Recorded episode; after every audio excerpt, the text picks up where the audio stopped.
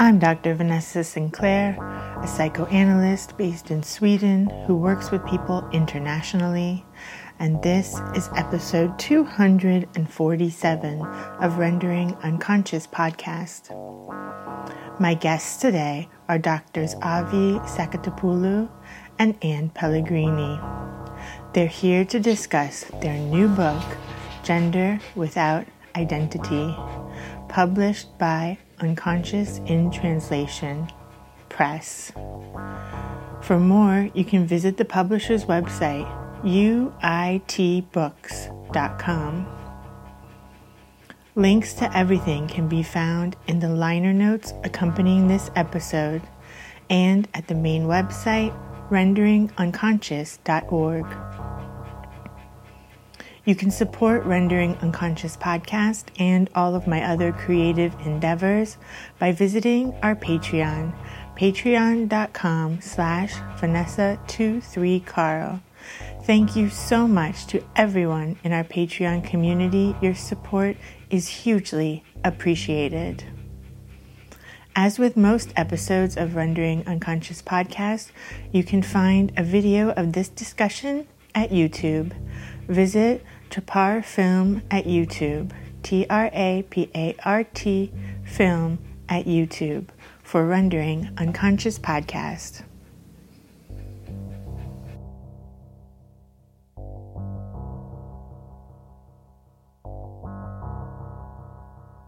Usually I ask people where they want to begin, but obviously we're beginning with your new book, Gender Without Identity. This is an amazing book. Thank you for writing this book. Um, maybe we could even start with the way you start the book, with the whole story behind the book, because I think it's really important. And I think it's really great that you included the story in the book, because it's important that people in the field know what's going on. Mm-hmm. And do you want to jump in? Well, sure, and then we'll we'll tag team. So uh, first, thank you so much for for having us on to talk about this book. We're really excited about it, and we're so excited to have you as one of our first readers and to get to be in conversation with you. It's it's really a privilege um, to get to exchange ideas. So so thank you. Um, and as you said, this we begin with telling the story of this unlikely book, or maybe I should say the unlikely story of this unlikely book. We didn't set out to write a book. We'd we'd written an essay, which won a prize, the Tiresias Prize, which is the first um, first time ever given by the International Psychoanalytical Association. And we were really excited about it. It's in twenty twenty-one.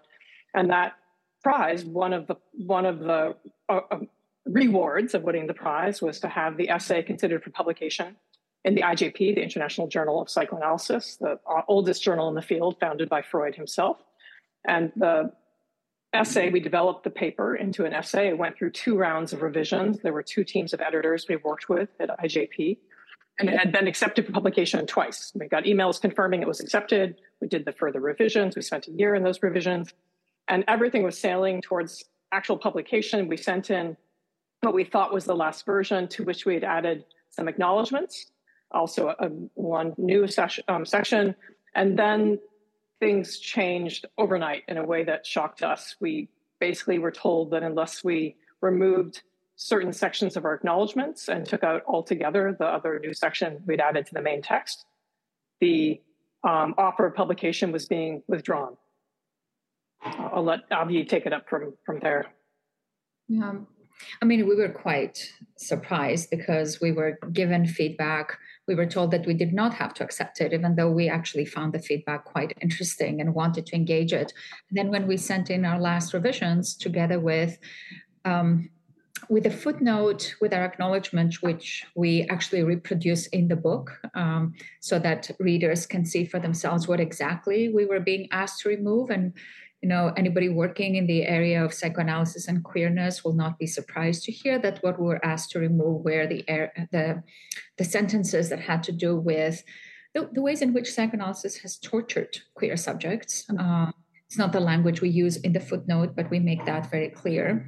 And uh, the ways in which psychoanalysis has not sided with thinking towards expansion, but has been siding increasingly so in, in some domains with the backlash that we're seeing against the expansion of queer life uh, in the general in, in kind of like in, in today's world. And so we were quite shocked to be told. First, we were given the option to edit it back to where it was. And when we decided not to take it, it was then that it became clear to us that the publication offer was being withdrawn. Um, things were kind of like really weird. Like there were intimations of a lawsuit. Um, and uh, we had to decide what we were going to do. So we were not going to allow ourselves to have our words be um, suppressed or for us to use words that we did not think um, captured uh, what is going on in the field. And in that refusal, we were met with a definitive uh, retraction of the publication offer. So then we had to decide what we're going to do. And um, very much in keeping with the theory in the book, which is that kind of like um, it is in the aftermath of something that is difficult and traumatic that one is forced to invent and to innovate and to create something out of that trauma. We decided to approach Jonathan House from the translation and um, the Unconscious in Translation Press, and uh, asked him if he would be willing to publish uh, what was the Tiresias paper. So basically.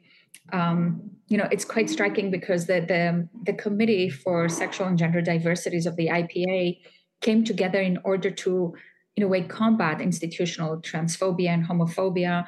And it is a result of homotransphobia that made their very first awarded paper not be publishable, or rather to have its publication commitment retracted. Um, so when we went to Jonathan House, he was not just welcoming, he... Um, He was um, extremely open and even encouraged us to, to go as far as we wanted. It became clear that we were going to be expanding the paper since we're now talking about a book.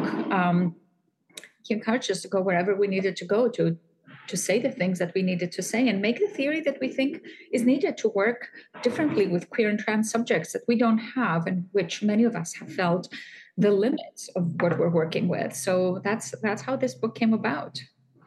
And I yeah, should also add that one of the things that was so wonderful about um, Jonathan was that he also said he was excited for us to develop ideas that he might even disagree with. It, it delighted him to imagine that there was the freedom, that you could give us the freedom to, to write what we thought and to dare things, right, without having to sort of, you know, sort of limb to some sort of established consensus, because this is not, in fact, we're trying to break away from consensus thinking in many respects.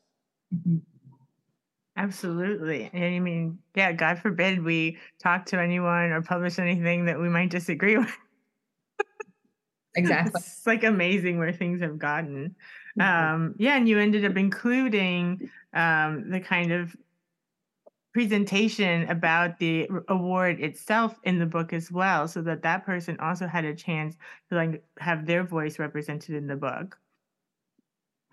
Yes, Marco Posadas, who was the inaugural chair of the Sexual and Gender Diversity Studies Committee of I P A, had written a short essay introducing the history of the Tiresias Prize, which was meant less to be an introduction to our essay per se than to say something about the institutional context for the prize. And he'd written that in the expectation that our award-winning essay and revision of it was to be published in I J P.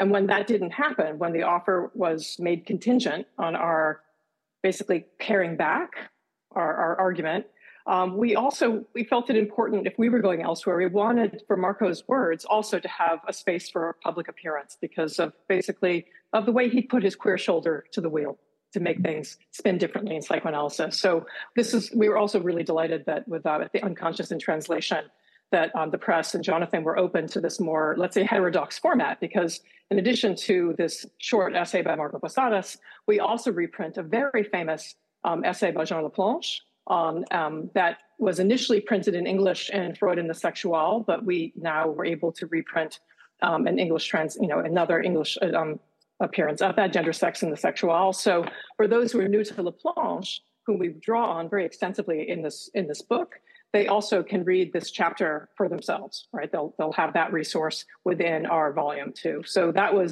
you know, it's it's a, a surprising format. I think this this book we have. An introduction, a chap, and two chapters by um, Mia Navi, a short epilogue by Mia Navi, and then the short piece by Marco and this famous chapter by Jean Laplanche. And it's also interesting because the piece that Marco Posadas wrote uh, to introduce the award, you know, without this book, all of that effort would have disappeared, which is another way of saying that here it is, kind of like here is psychoanalysis trying to combat something about its kind of like conservatism and prejudice by putting together this committee, and then makes it impossible to have the first awarded paper and the historical context in which that arose, the possibility for the committee and the paper itself arose, kind of like basically being kind of like risk being lost. And part of what we wanted was to give a home to that history as well, because that history is part of psychoanalytic history, especially yes. the history of queer psychoanalysis. And we, we we felt it was incredibly important for that to be recognized and recorded. And of course, Marco has been kind of like throughout this extremely supportive um, and has lent his queer shoulder, as Anne said, uh, but also his, his knowledge of institutions to help us figure out how to make this happen. Um. Yeah, I know. In the Jonathan's press, The Unconscious in Translation, I mean, I love it. I think I have every book that he's put out, except for recently there's this Sabina Spielrein I need to get. But like yeah, I've been buying out. these books and, and discovering this Laplanche piece, um, I don't know, ten, twelve years ago or something. And b- between reading that and Tim Dean, I mean, I feel like so much of my thinking was affected by those works. And I don't understand how people cannot understand that, like, people's sexuality, gender, identity, everything is formed. Um, you know, you can't say that this kind of person was formed in this way and this kind of person is formed in this way. You can't make these kinds of distinctions of why this happens to a different person. Everybody has kind of developed the way they've de- developed because that's the way they've developed. End of story. And that is like more correct than any other way. And I just, I just get so depressed with what the field is doing right now. Until I read your books, thankfully. Well, I say what what the field is doing is itself, I suppose, um, reflective of what's happening in the wider culture, right? The wider cultures in which psychoanalysis is, is operating. So if psychoanalysis is getting hung up, tripped up on questions to do with queerness and now especially transness, it is basically, you know, welcome to the wider world where, you know, there we have violent legislation that's, you know, basically trying to eradicate trans existence in this country. And, and other countries are also having sort of paroxysms of sort of, you know, sort of panics over, over transness. And psychoanalysis isn't apart from those cultures in which it exists. And unfortunately, we have numerous psychoanalysts very lending their respectable names and their respectable credentials to anti-trans legislation. We have psychoanalysts participating in attempts to block access to gender affirmative care, not just in this country, but in Britain, in Australia, and so and in other countries too. But you know, this is psychoanalysis is of the world, and it's doing stuff in the world. And you know, our book is also attempting to offer its own intervention into these conversations within psychoanalysis, and maybe you know also can can can offer another set of languages for conversations outside psychoanalysis too. At least that's one of our hopes. Maybe you could talk. Yeah, I was going to say, maybe you could talk a little bit about um, how you present, how analysts, you know, have the right to kind of narrate their own story, and we need to provide the space for that. Mm. I mean, most definitely, there's a couple of different arguments that we're making in the book that um, that we have, in fact, had to come up with because they do not exist in our current conversations. And we felt like we had to come up with it because... with them because time and again in our clinical work, we had found ourselves coming up against the limits of what our current psychoanalytic discourse around transness and queer life has permitted us or given us the tools with which to work. So eventually we would need, as I think is often the case, to manufacture the kind of thinking that we that is required to be able to proceed with clinical work along more expansive lines. And here's, I want to be very concrete about what we're doing in this book, which we feel is very new, which is that we are pushing back against two major tides in psychoanalysis, which have parallels in wider culture at this particular moment. The one is the idea that there's something inherently pathological about queer and trans life, um, because it is caused, say, by trauma, or it is caused as it is a result of some um, like defensive process that if addressed properly, somebody can return to their true gender, which is assumed to always be cis and binary. So that kind of thinking starts from the presumption that there's only one healthy position vis-a-vis gender um, and oftentimes sexuality as well, which is um, heterosexual and kind of like one's experience of one gender should be what is assigned at birth, unless something warps it and something kind of like throws it off, um, thro- throws it off kind of like the, the orbit around the body and kind of like chromosomes and so on and so forth. In that case, you identify what has thrown it off, correct it, and that should return you to um, cisgender um, and normative gender. The other, so this is the conservative side of psychoanalysis, right? There's another side which understands itself for reasons that I think are very easy to see as progressive. And that side understands any kind of non-normativity, be it gendered or sexual, as being just another, just another way of being in the world. Just like you have cis people, you have trans people. Just like you have um, heterosexual people, you have gay people. And there's there's it's a there's nothing to see here kind of argument, right? That argument takes the position, nobody says it like this in psychoanalysis because it would sound overly simplistic, but it's a version of Born This Way. It's like the Lady Gaga version of psychoanalysis, kind of like you're just, you are what you are, like just, there's nothing to see here, just keep it moving, right?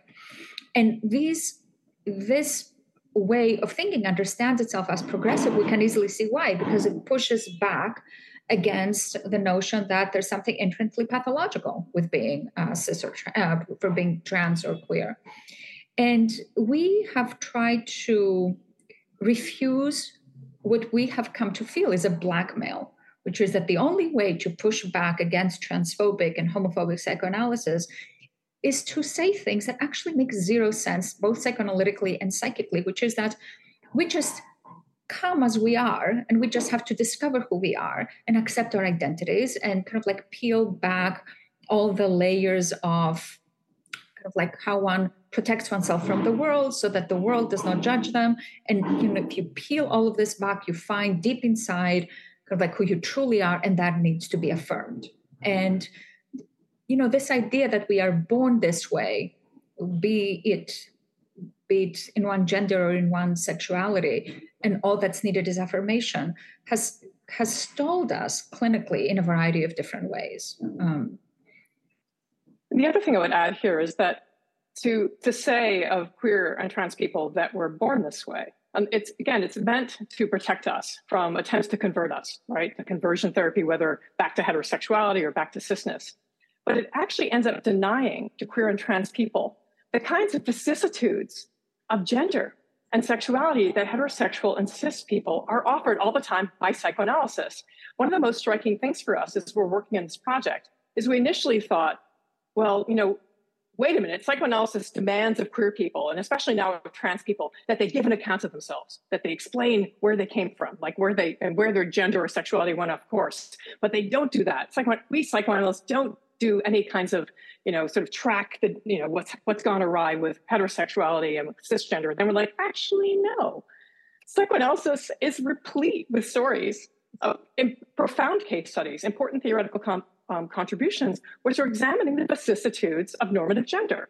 I mean, this is from the beginning of psychoanalysis, whether it's Freud's case study of Little Hans or Joan Riviere's famous piece, Womanliness as a Masquerade, the vicissitudes of so-called normative gender, the ways in which it causes suffering, it goes off course, the attempt to sort of map its development and changes. This is just part of the, the basic, like, warp and woof of how psychoanalysis has operated.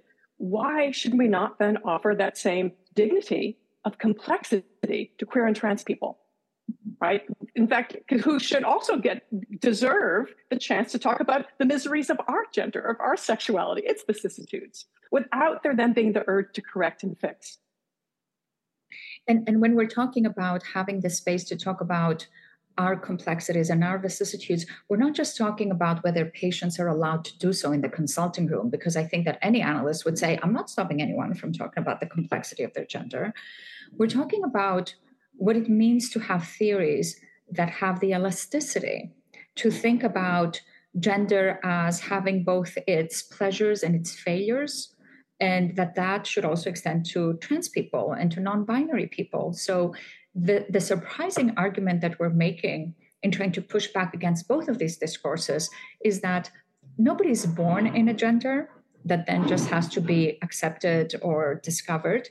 The gender is something we all acquire. in a variety, kind of like through many complex psychic processes. And here's where Jean Laplanche's theory of gender comes in, that we can say a little bit more about. And that this acquisition uh, of one's gender identity happens at the kind of like, it happens as, as a process of trying, to, in the process of trying to deal with a variety of different traumata. Some of them being ontological, like, you know, uh, Laplanche's notion of the enigmatic, Uh, tra- the trauma of implantation, um, and some of them not. And to actually begin to push back is what we've wanted to do, to push back against the story that if trauma has any share in how somebody became queer or how somebody became trans or non-binary, then that delegitimizes and um, discredits their gender. We want theories that tell us, and we're trying to build theories, and we're hoping others will follow our example of working to produce theories and ways of thinking that don't imagine that trauma is something that, that warps us, but trauma is actually part of how the energies of traumatic experience are part of how we become who we are. So we use this somewhat unexpected uh, phrase in the book about thinking about trauma not as a disruption, but also as a resource. And it can be both. Um, and it is in the aftermath of such trauma that that um, the human being self-theorizes, um, or to use another term of Laplanche's that I really love, self-mythologizes, because all genders are mythologies. They're mythologies with very real consequences, which is not to say that they're false or that they are untrue. It's to say that they are historically contingent, and they have to do with that they're mobile. Uh, they, they, there's nothing authentic or real or true about one's gender. And therefore, there's nothing to confirm or disconfirm about one's gender. It just exists um, on the basis of like how it is experienced at any one given moment in time. And, you know, I think it's also important to underscore that we say this, that this is the case of all gender, right? Even as we might be focusing predominantly on queer genders, transgender, you know, non-binary gender in this book, this is the case for so-called normative genders too. You know, all genders in acquisition, trauma may have a share in the development of any gender. So this is not, we're making, not making transness out to be some sort of special case. Even if, because of cultural norms, trans people, genderqueer people are asked to give an account of ourselves in the way that someone who's normatively gendered generally is not.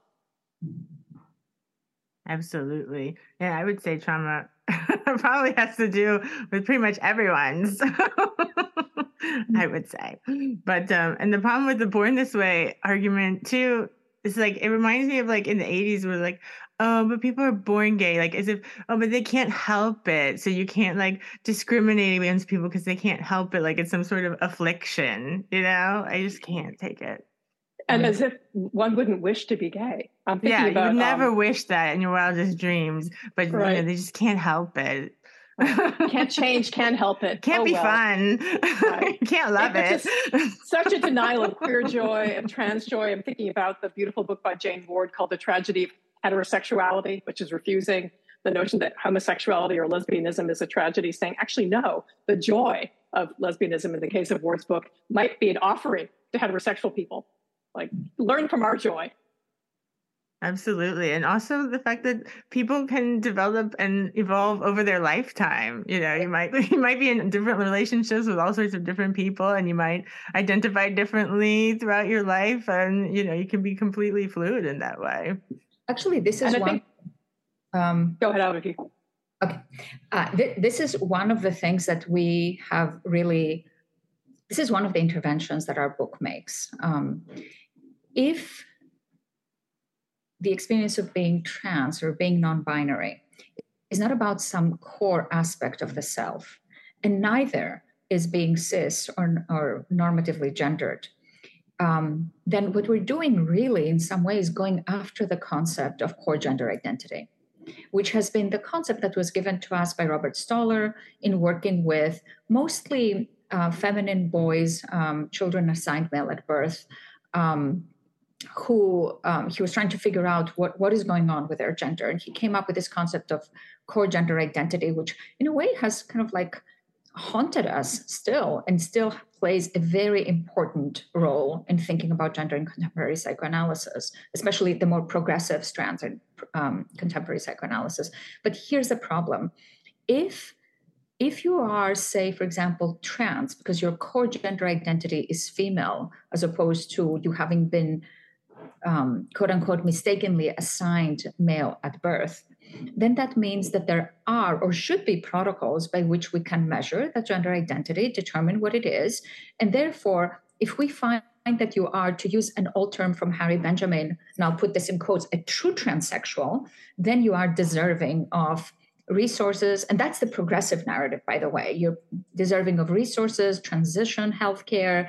You're deserving of certain kinds of rights. Um, but what this means is that if your gender shifts later in life and you come to identify as non-binary, or if you come to detransition, then that means that the original assessment of your having been truly trans was wrong.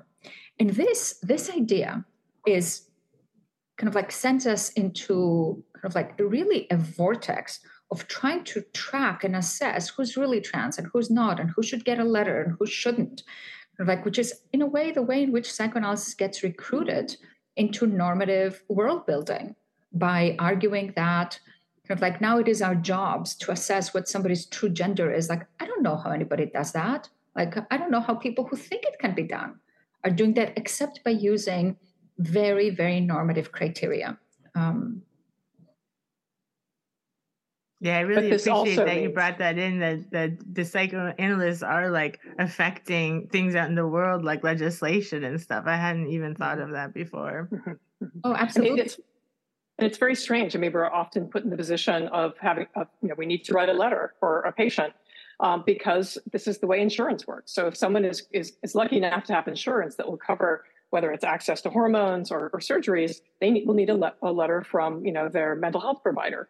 Um, and so we are, we're in this really strange business with insurance companies, having to come up with a narrative that the insurance company will recognize. This may or may not be a narrative accurate to the person we're working with, but, you know, why is it that we are, you know, basically, you know, the judges in this case? It, partly this is to do with the way insurance works, healthcare access is provided. But, you know, our own wish would be that, in fact, that we don't have to be in the business of providing letters, that this shouldn't be up to some medical gatekeepers. This is, in some sense, we're wishing for the demedicalization of transness. Yeah, how about the patients are adults and they can make their own decisions? Exactly. And that doesn't mean that we are advocating for people saying, you know what, we don't want to be in this business of writing letters, therefore we're not going to write letters. That is absolutely not what we're saying. We're saying that, in fact, we have been brought into this story by um, by insurance agencies, by the state. And if we were to refuse to write letters, given how things are at the moment, what we would effectively be doing would be condemning people to having a lot of difficulty transitioning or not being able to transition. So this is not about, this is about de, um, kind of like stripping the fantasy from psychoanalysis that we work only in a dyad, that there is not a larger world in which we are embedded, and that our decisions in the consulting room have political implications outside, whether we want to or not, however much you may want to imagine a dyad that is sequestered from the rest of the world. That is not true. And, you know, you were saying earlier, you were saying earlier, Vanessa, something about kind of like how psychoanalysts affect legislation. And that is very important to know. So this idea that psychoanalysis is apolitical, or that it is political to take a stance that supports the flourishing of queer and trans life, where it is, whereas it is um, apolitical or objective to not take that stance, is a huge problem in our field. We can even go back to, you know, our experience with I J P. We were told that we had to edit our acknowledgements because they were too political, which is already extraordinary. I I, I edited a book. I, have edited a book series since nineteen ninety-eight. I have never edited someone's acknowledgements. It's a very strange thing to do. But the accusation that what we were saying, which was about the affirmation of queer and trans patients and queer and trans analysts, was too political is, is extraordinary. Like, who gets called political and who gets granted the imprimatur of being, you know, the neutral expert? Absolutely. And psychoanalysis, because of these things, I mean, has lost so many great people, like great clinicians and people that could have been analysans and done really great work. But, you know, people don't like this. They've run the other way, understandably. And, and we don't blame anybody who has run the other way. Uh, and we don't blame anybody who is critical, acutely critical uh, of psychoanalysis. In fact, towards the end of our book, we have a whole section dedicated to um, kind of like fleshing out why we think people have been put off by psychoanalysis and what psychoanalysis needs to do, including an address to the I J P itself, asking the I J P to do better and asking psychoanalysts to be bolder in our theorizing. Because to stay simpler, kind of like, for example, with the notion that, you know, there's trans people and cis people and non-binary people and just leave it alone, that actually does not serve our patients. And for many, many years, we have been in conversations with colleagues who are either themselves queer or um, gender kind of like diverse or trans, um, and have had conversations about clinical moments or situations, um, some of them out, some of them not out, um, that kind of like run aground with the particular um, uh, frameworks that we have been trained to work in, um, and have found many moments in clinical exchanges with patients where patients come up against the possibility that something about their life may have had something to do with their gender. And because the prevalent notion is that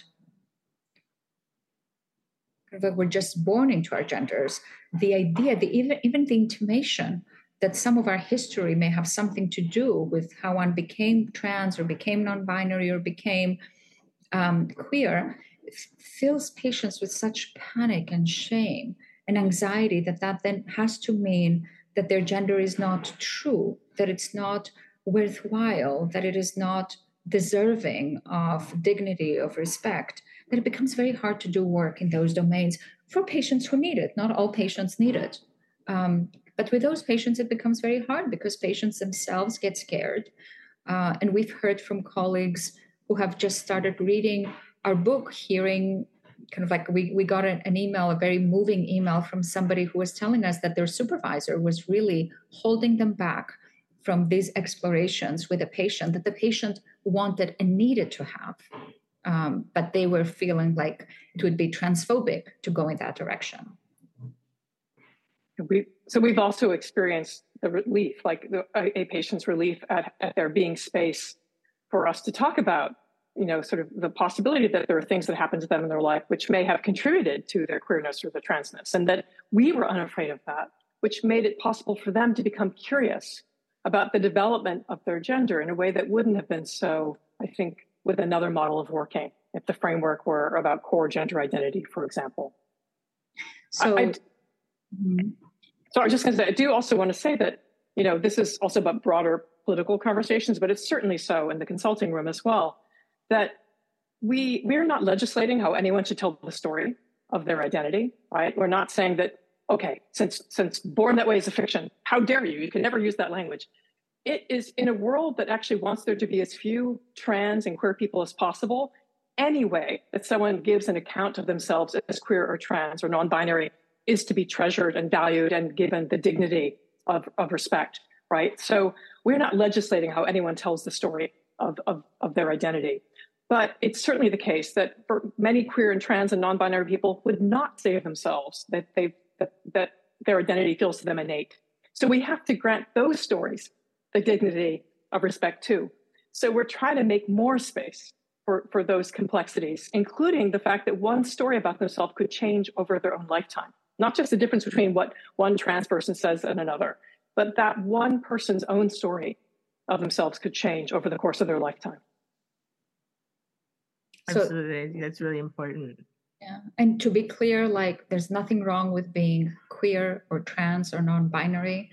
There's no w- wrong way to be queer or trans and non-binary. And there's no wrong way to become queer or trans or non-binary. Absolutely. Should we talk too about the Laplanche a little for people that don't know? And I do love- we're doing happy dances right now inside. I just have to tell you too, because I've been making music lately with this guy, Pete Murphy, in the U K. And when I make them, I always just like read my own cut up poems, and my cut up poems are often taken from my psychoanalytic writing and other writing. So I get like pieces of Laplanche or Lacan and Freud in there. And then I was listening to, I, I listened to all our albums like on repeat, on shuffle while I like make art. And then this one song came on that like really quotes a lot of Laplanche from, from a book that I did.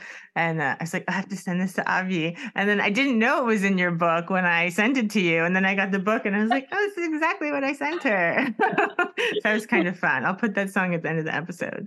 Oh, fantastic. That's, that's very cool. I love that song. And I love like the quotes that you had selected, precisely because, you know, there's so much thinking about gender right now that is completely desexualized and has completely lost the tether between um, kind of like the gender that one identifies as and the libidinal forces that are kind of like woven into gender, uh, creating like this false, um, kind of like this false distinction between identity and infantile sexuality, which we talk about a lot in the book, but maybe maybe we can say a little bit about that now in terms of kind of like what our stance is on how, what we mean by gender being acquired. Um, and do you want to jump in here? Well, I think one of the first things to say, to really stress this, to speak of gender as an acquisition is not to be speaking about a volitional act, right? This is not some neoliberal drop-down menu of genders, right? You wake up each one each day and decide, what gender shall I be today, right? We're, we are psychoanalysts, we're all, but we're also psychoanalysts who think with the social. So we're actually thinking about both unconscious forces, but how the unconscious is itself in some sense swirled in relation to, or itself it, with Laplanche, emerges out of, of kind of contact from the outside coming in.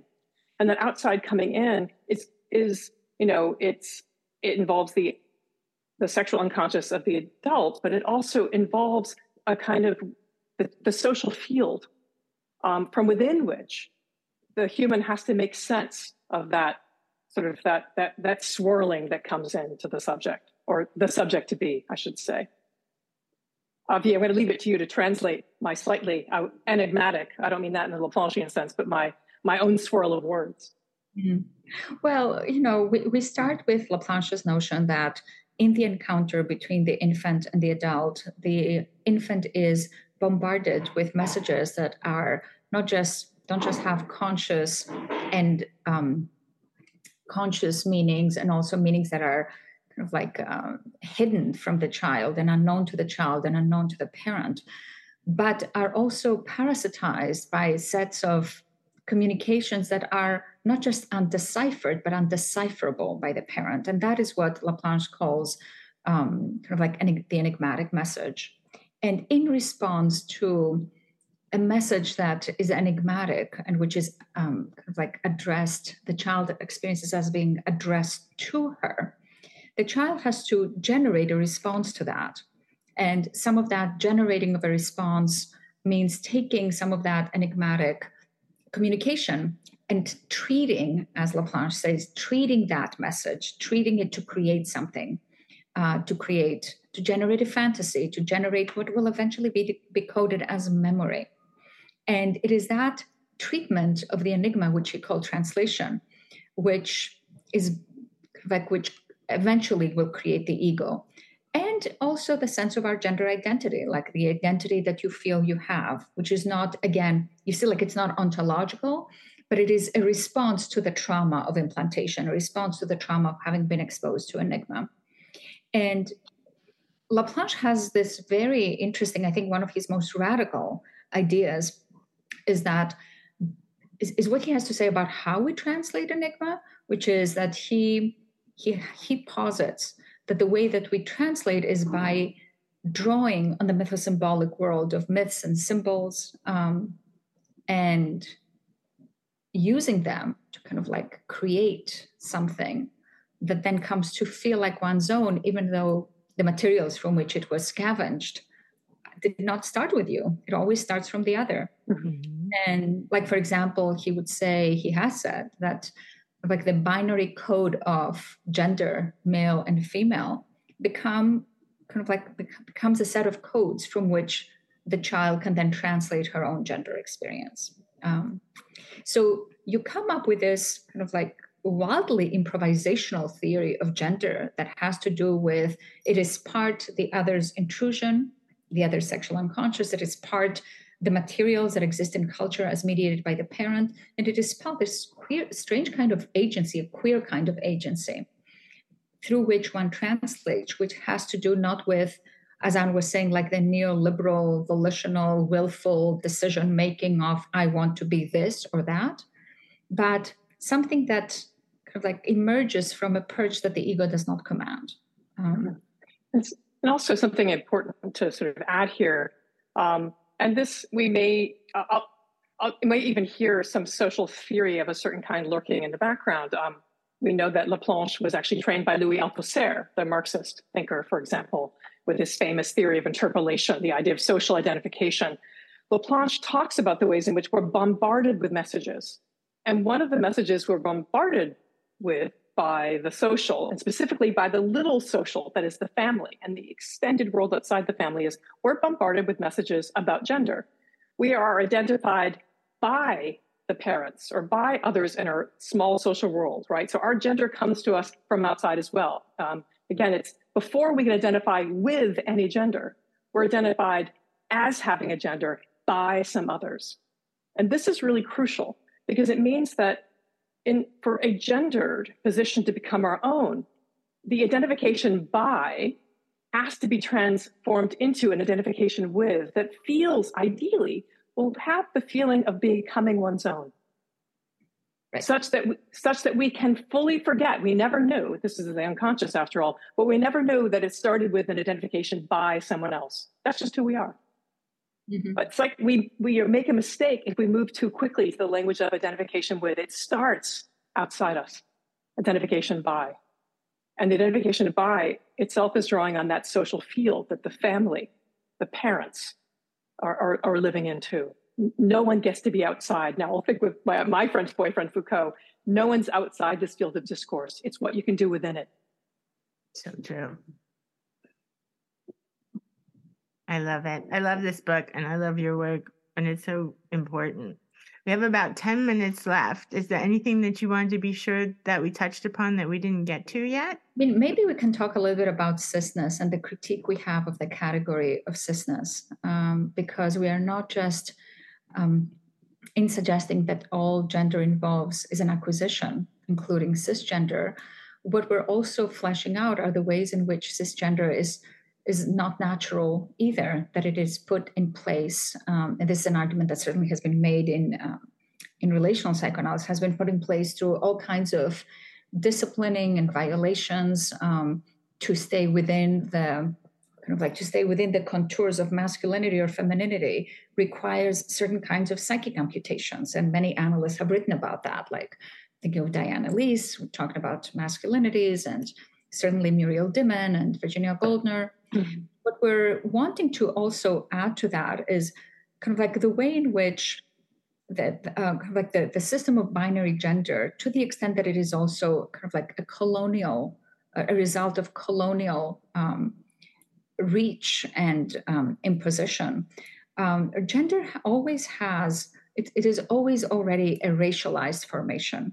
Um, so we are wanting also to kind of like make room for thinking about the interimplication between gender and race in ways that will be hard to go into great detail now, but which we take up in the book. Um, and um, we have been very taken by Kaji Amin's really brilliant argument um, in, in, an, in an article um, he has called "We Are All Non-Binary," um, where he makes um, kind of like the argument that the ways in which people seem to be embracing the identity of non-binariness right now is also, also about the pushing up against the norms of binary gender, people who are not actually engaging in any kind of hormonal or surgical or even kind of like by means of adornment or dress um, presentations that would challenge how you understand binary gender, but that the identification of non-binary becomes a way of,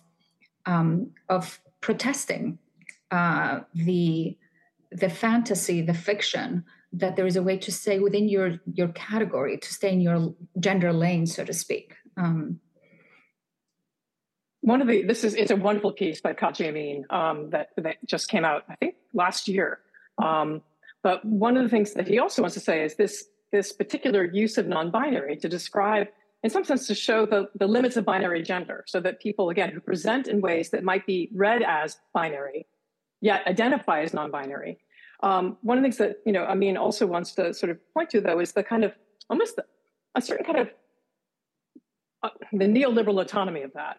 That there's a sense which subjects get to make this proclamation of themselves and demand from others that recognition. And so that there's, I think he's, I think he also has some concerns, really wants to flag that this demand for recognition on your own terms and, and, um, and in ways that would not be socially legible. On the one hand, we might say, we might want to, you know, cheerlead and say, yay, he's actually saying, look, but let's, what are the, what does that reinforce? I mean, what kind of subjectivity is that? It's a very individualist subjectivity that um, a kind of liberal autonomy, um, recognition must be granted. I, I don't, I, I don't know, because I feel like the piece of Kaji's essay that's so important is, is actually also pointing to, you know, this, this fantasy, the, the fantasy that some liberal subjects of the West have, that they can just say their identity and others will recognize it, and if they don't, you're being grievously injured. Mm-hmm. I mean, that's that's the thing that is so complex about gender, and which we are yet to have a deep conversation about, which is mm-hmm. this tension between, on the one hand, we want people who are working very hard to have to craft their gender and need the oxygen of recognition for their gender. We want them to have that. We don't want that denied. But there are other ways in which of like we also want to will ourselves over others. Uh, and, you know, Anne, you have something that you say that's very interesting about your pronouns, which I think would work very well here. So I, I think what you're referring to, Avgi, is, um, you know, when I'm asked what my gender pronouns are, like what my preferred gender pronouns are. And the thing I want to say in answer to that is always Bartleby, as in I prefer not. Um, and then, and I mean that seriously, also with, you know, with a wink, but you know, I will then next say, actually, I'll use any pronoun. And the reason I'll use any pronoun is that I've been called many different names, many different gendered names, many different pronouns. And the calling of those names, which started when I was very little, and I would have, you know, be waiting to use a restroom and someone would tell me, little boy, you're in the wrong line. From a very early age, my gender was being thrown into doubt by others.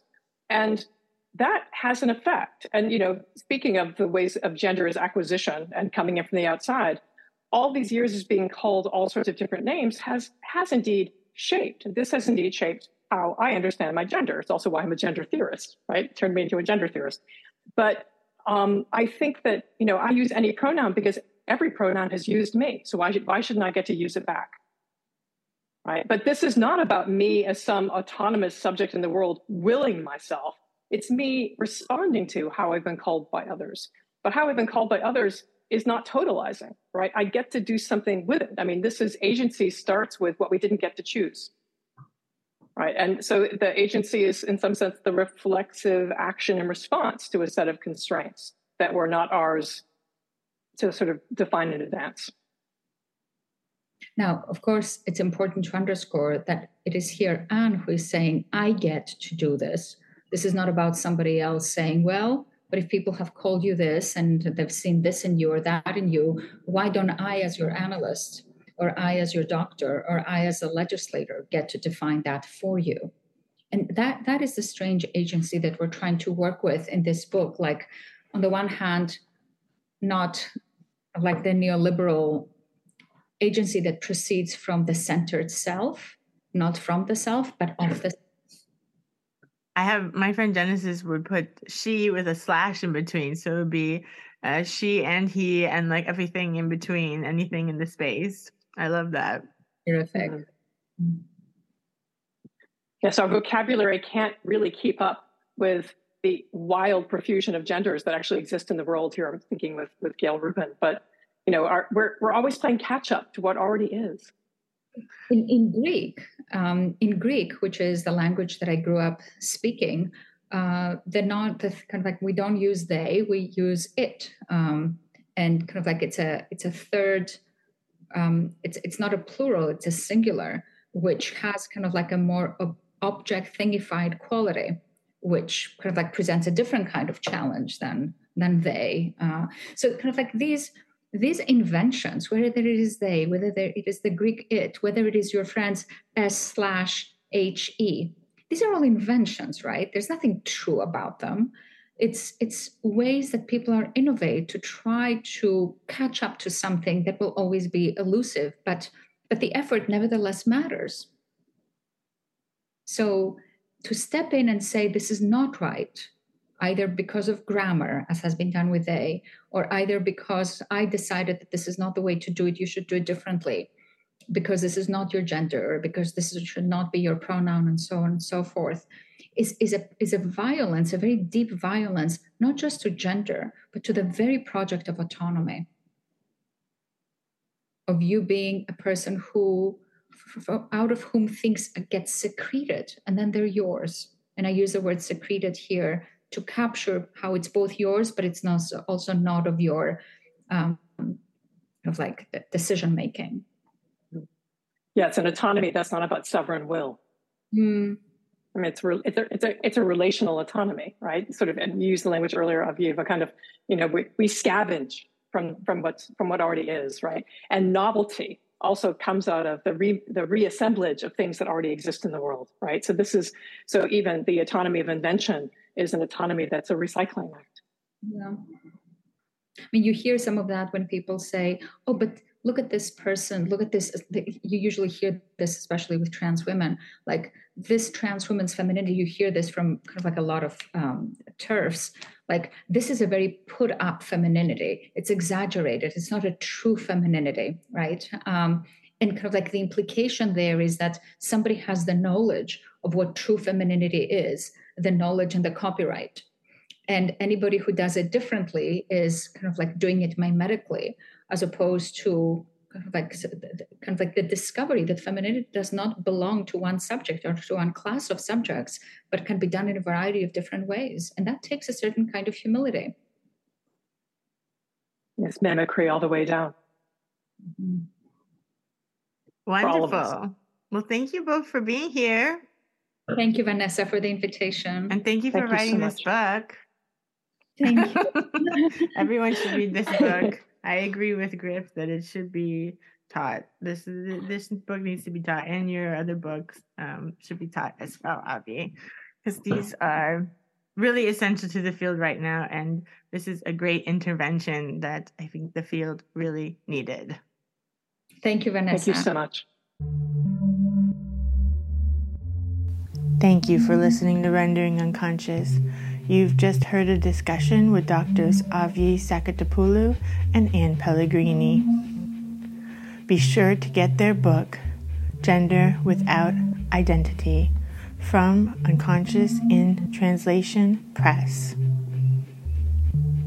You can also check out previous episodes, episode two hundred twenty-eight, where Doctor Saketopoulou discusses her book, Sexuality Beyond Consent, Risk, Race, and Traumatophilia, and episode one hundred forty-four, where Doctor Saketopoulou is in conversation with Doctor Jonathan House, who runs Unconscious in Translation Press.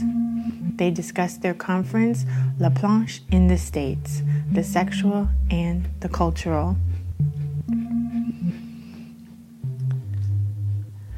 Thank you to Carl Abrahamson for providing the intro and outro music to Rendering Unconscious podcast. For more, you can visit his website, carl abrahamson dot com. And now the song, There Is Only One Libido, from the album This Is Voyeurism, a collaboration I did with U K artist Pete Murphy. Available at Bandcamp. Visit his Bandcamp, pete murphy dot bandcamp dot com or highbrow low life dot bandcamp dot com. All music at both of those Bandcamp addresses is Name Your Price, so download or stream and enjoy.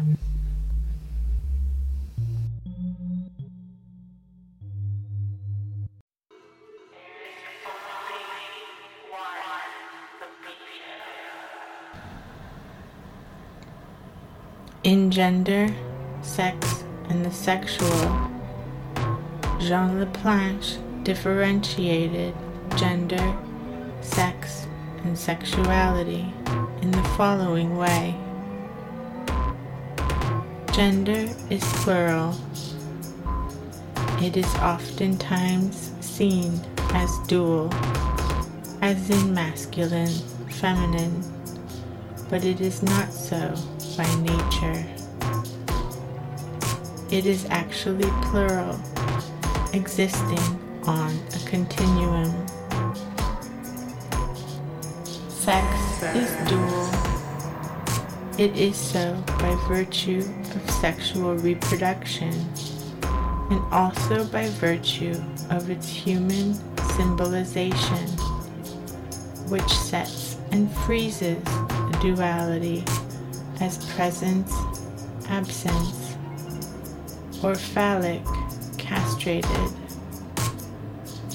The sexual is multiple, polymorphous. It is the object of psychoanalysis.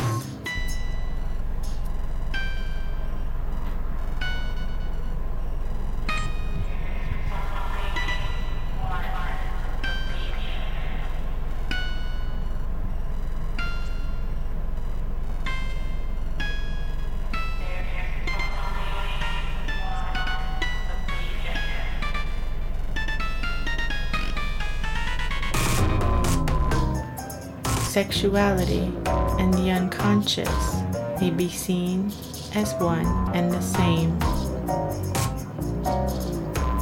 Sexuality is subversive. Sexual identity may change over a person's lifetime or circumstances. Sexuality is fluid and does not have prescribed object, objective, or path. The drive doesn't work on the whole person or body, but rather is focused on fragments or individual activities. There is only one libido, and therefore there is no psychic representative of the opposition masculine, feminine, in the unconscious. The subject is inserted into her sexual nature. Sexuality precedes ego or identity.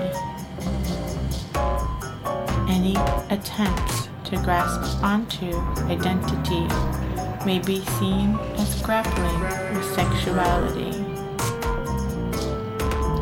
Our intrinsic sexual nature.